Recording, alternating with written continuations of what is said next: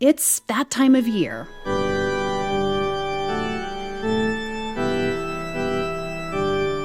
High school seniors across the country are filing into auditoriums and filling up gymnasiums and football bleachers, all to celebrate their accomplishments, receive their diplomas, and take in words of wisdom from their commencement speakers. I just want to extend my personal congratulations to our graduating class.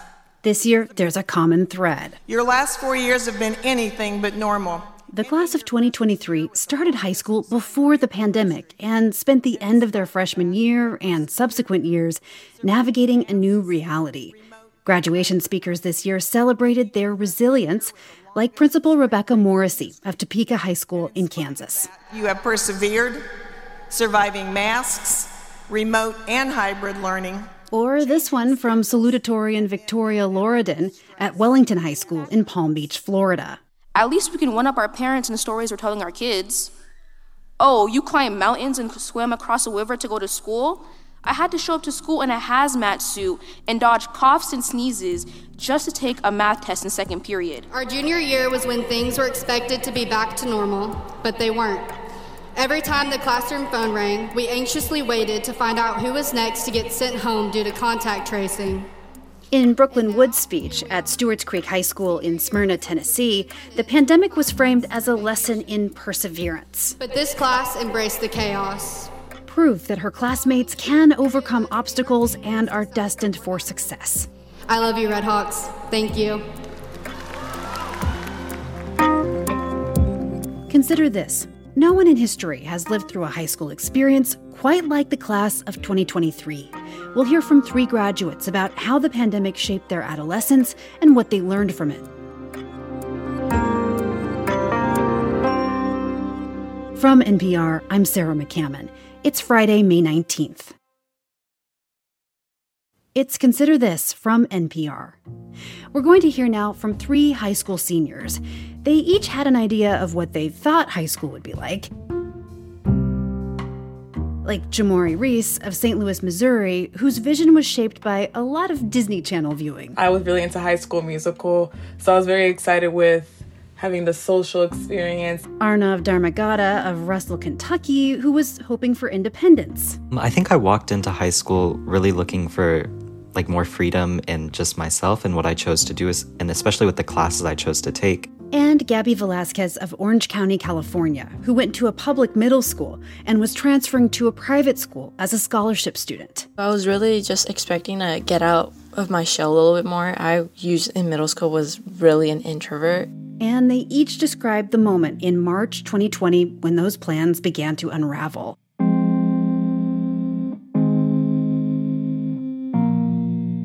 Press conferences from officials, emails from school administrators. Schools were shut down. Spring breaks were extended. At first, just for a couple of weeks, they said. And we really all thought we were going to go back after those two weeks. Instead, of course, schools went virtual. The pandemic would make a permanent mark on each of the students, beginning with those first days of remote learning. And that's where our conversation starts. How did you adjust as it became clear that this was not just an extended spring break? This was something more. For me, I would say it was difficult because I live in an apartment, and so I share a room with my two other siblings. So it was really hard to for our Wi-Fi also to maintain all three of us in class without it disconnecting. So it's very hard to actually participate because most of the time you would get like your microphone would malfunction or your video would just cut off and all that. And my school noticed it before the end of the school year. They managed to get me a hotspot that I could use to connect my, my, laptop personally, so no no one else was on it. And were your you said two siblings you share with, or yeah, were your were your siblings also trying to study in that same room? Well, we were placed in different parts of the house. My brother, as the oldest, took the desk. My sister took the dining room table, and then I was stuck in my parents' bedrooms. So I was also on top of a bed, which is kind of like, you know, on a bed, you really do get comfy and don't really want to work.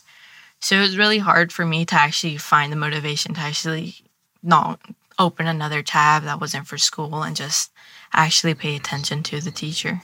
This is Jamori. Um, for myself, The way that I adjusted, honestly, it wasn't really me adjusting by choice. We were forced to um, learn self discipline as we didn't have the motivation from adults in our lives to really keep going. It was very difficult because the learning experience wasn't the same. We weren't really required to learn the way we needed to in person because our teachers could have been websites or Google. Arnav, what was your experience like? Learning turned into very much like checking boxes off to reach the end of the year.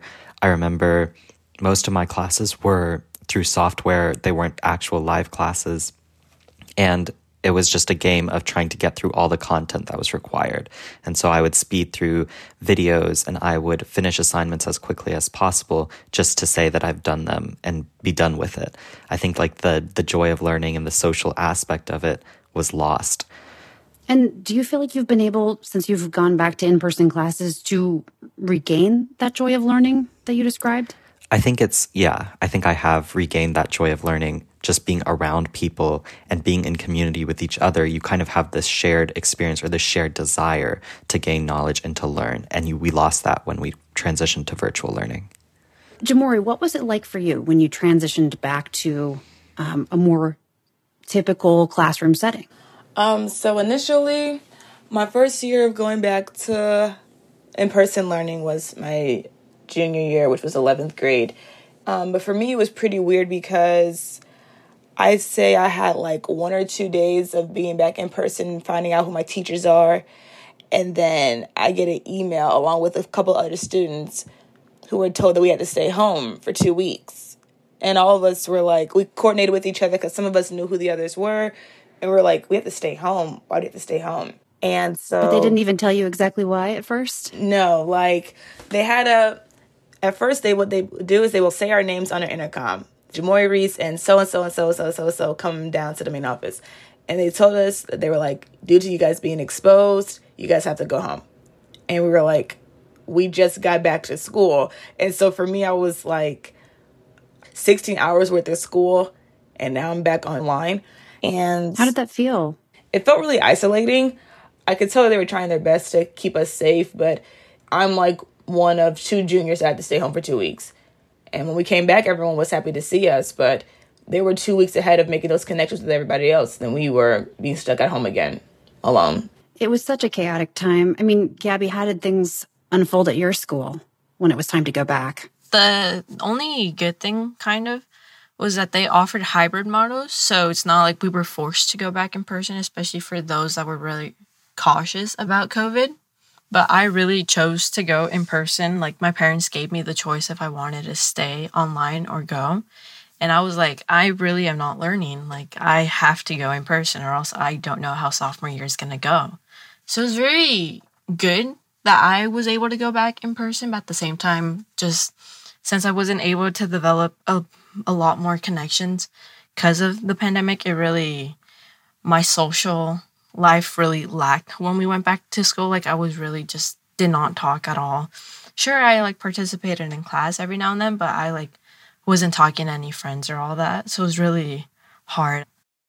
You know, you each have mentioned feeling like you were missing out or falling behind or both, you know, in some way at school, at so, uh, socially, academically, whatever the case may be.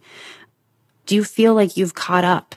This is Arnav. Um, I feel like once I returned back to school, I kind of had this reignited desire to catch up. And that's both academically and socially. So I remember um, seeking out more harder classes and trying to get the most of that learning experience. And socially, I started going to football games and school dances just because I understood the importance of that social connection more from being deprived of it. Gabby? I feel like it was a little bit difficult. Like, I didn't go, like, even though we had chances to go to dances, junior year and all that, I didn't choose to go to any of them until this year. So I've only gone to three. You know, like when I first when I went to my first football game this year, it was really new. But at the same time, I could see how everyone else around me was kind of already used to going to football games and the ambience it had. So it was really new to get to just see that happen for me. It was like, oh damn, I've been missing out on this like the past four years. Like I don't know why I didn't do this sooner. I agree with both of you guys. Um, if it was a different urgency to catch up.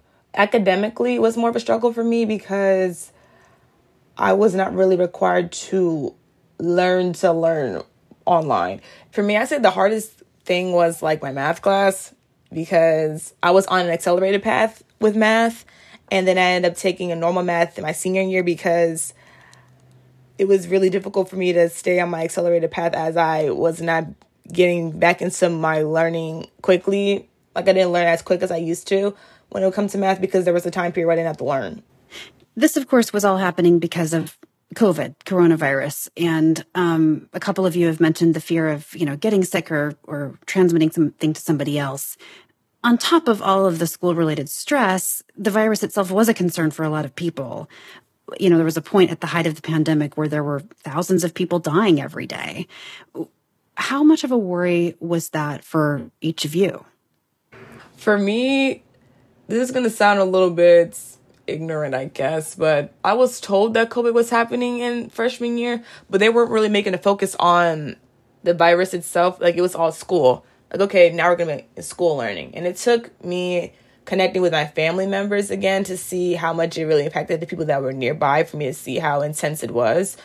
Um, I had some family members pass away from COVID, and so I think my panic happened a little bit later. It was a little bit delayed, I guess, because it took me having to see that it can happen to me and it can happen to people I'm close to. Yeah, Gabby? Well, I was kind of the same when we were still in school, like until summer break, I was focused on school.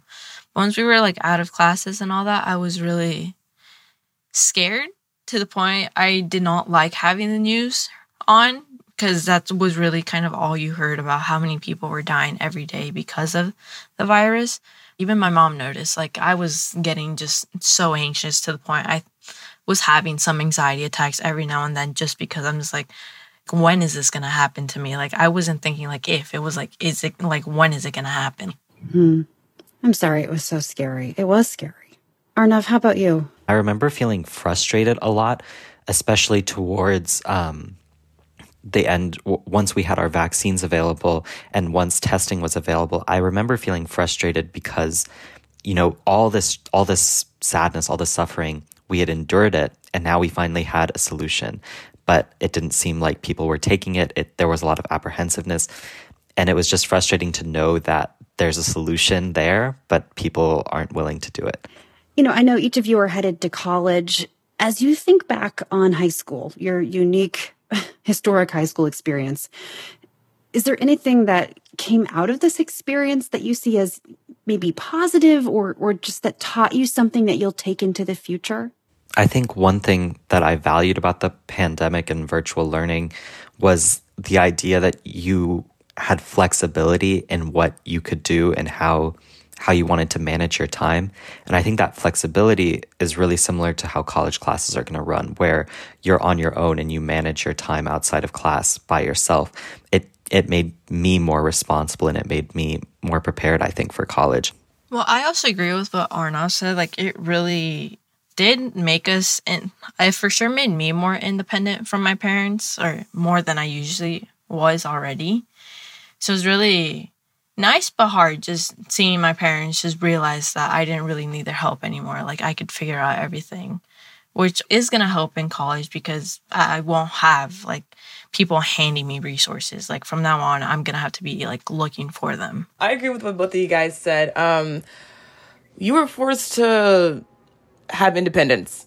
And I think because all of us were kind of forced to be thrown in water, it was kind of like a sink or swim. And all of us learned how to swim you know? And also for me, I don't know if this is the same for you guys, but I became more one with myself.